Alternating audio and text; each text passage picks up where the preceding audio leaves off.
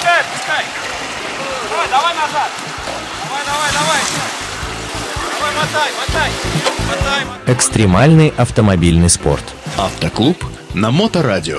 Давай, давай, давай, давай. Здравствуйте, мои дорогие любители полноприводного образа жизни. С вами Роман Герасимов и в эфире передача «Оффроуд для всех».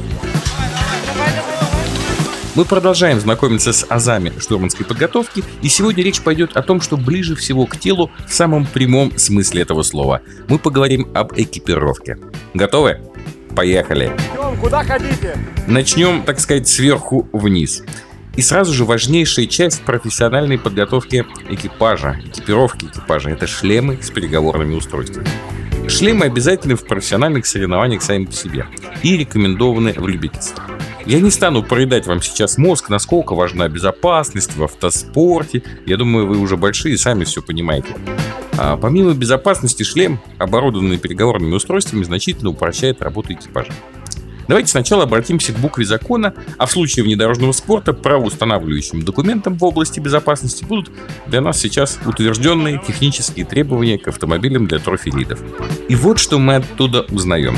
Рекомендуется применение шлемов для рафтинга, для горных велосипедов, для горных лыж. Разрешается применение автомобильных или мотоциклетных шлемов стандартов Е двадцать два и выше. Что недопустимо? Недопустимо применение строительных касок и любых мягких шлемов. Недопустимо применение хоккейных шлемов. То есть вот любители поездить в танковых шлемах, это вам, слышите? При установке устройств связи на шлем разрешается применение только оригинальных крепежных кронштейнов. Применение самодельных металлических кронштейнов, пластин, накладок запрещено. Вот так говорит нам закон. С самими шлемами мы вроде разобрались. Давайте теперь поговорим про переговорные устройства. Выбор их сейчас как никогда велик и зависит только от ваших финансовых возможностей. Принципиально устроены они все одинаково. Два Bluetooth-передатчика, которые крепятся с помощью универсальных кронштейнов на любой шлем. Встраиваемые наушники и микрофон. На практике это выглядит, как будто вы позвонили пилоту и болтаете с ним все восемь часов гонки. То есть ничего нажимать вам не надо в процессе, вы постоянно слышите друг друга. В зависимости от бренда цена может колебаться от шести до пятидесяти тысяч рублей за комплект из двух приборов. Дальность действия будет сильно зависеть от перепада высоты и наличия препятствий на пути сигнала. Но даже при этом в любом случае это будет удобнее, чем носить с собой рацию, даже если она оборудована гарнитурой. Потому что вырабатывать громкие четкие команды голосом или показывать пилоту направление в танце не сильно удобно. В прохладное время года можно надевать подшлемник. В ночное время на шлем можно приспособить диодный фонарик, а самые медийно продвинутые штурмана закрепляют еще и экшн-камеру. Ну и чем вы после этого не универсальный солдат во всей красе? Сплошная польза от этого элемента экипировки. Пользуйтесь на здоровье. Лично меня шлем не раз выручал во время сильных прыжков при ударе о каркас безопасности и при касательных атаках падающих сухих деревьев. Поговорим теперь, как одеваться в теплую погоду. Когда нам позволяет температура окружающего воздуха и водоемов, мы руководствуемся принципом, что чем меньше на вас одежды, тем меньше она сковывает движение, тем легче вам бегать. Летом нет смысла надевать вейдерсы. И упаси вас бог скакать летом в резиновых рыбацких забродниках или сапогах. Молодежно, модно и функционально надевать обтягивающие тренировочные штаны, типа тайцы, поверх которых, как правило, надевают шорты. Это скорее дань эстетики для того, чтобы не выглядеть как танцор балета. Все равно вы на болоте, кроме бобрих, соблазнять особо никого не будете. На ноги оптимально надевать легкую футбольную обувь для твердых покрытий, так называемые сороконожки. А для лучшего оттока жижи в них иногда даже делают специальные отверстия. Так вот и бегаем, красивый, мокрый и до самого финиша. Но это если тепло, а если прохладно...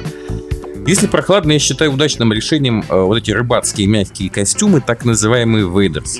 Выбор их также сейчас велик и разнится в зависимости от фасона, модели, материала.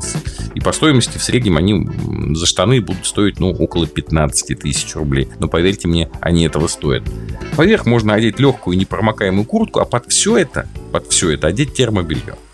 С вейдерсами также можно на холод поверх надевать вот эти самые сороконожки, только, видимо, размер вам придется брать побольше, где-то на два размера. Самое главное, чтобы вы подбирали каждый раз одежду под температурный режим. И помните, что утром в лагере, значит, прохладно — это одно, А вот после нескольких активных пробежек на трассе это уже будет другое. Вы уже разгорячитесь, вам будет жарко. Поэтому один из вариантов — одеваться как капуста, в хорошем смысле этого слова. То есть несколько слоев одежды, которые вы в процессе можете снимать, если вам жарко, и надевать, если вам холодно. Например, э, с утра оделись чуть потеплее, в процессе гонки вы немножко подсняли с себя одежду, там одну куртку, там какую-то там еще ветровочку сняли. Э, к вечеру начинает холодать, там солнце заходит, вы еще на трассе, э, или перегоны, опять же, прохладные, вы одеваете на себя сверху опять. То есть соблюдайте температурный режим. Это и для здоровья полезно, и эффективность ваша будет максимальна. Э, цвета лучше для одежды, для любой, выбирать максимально яркие.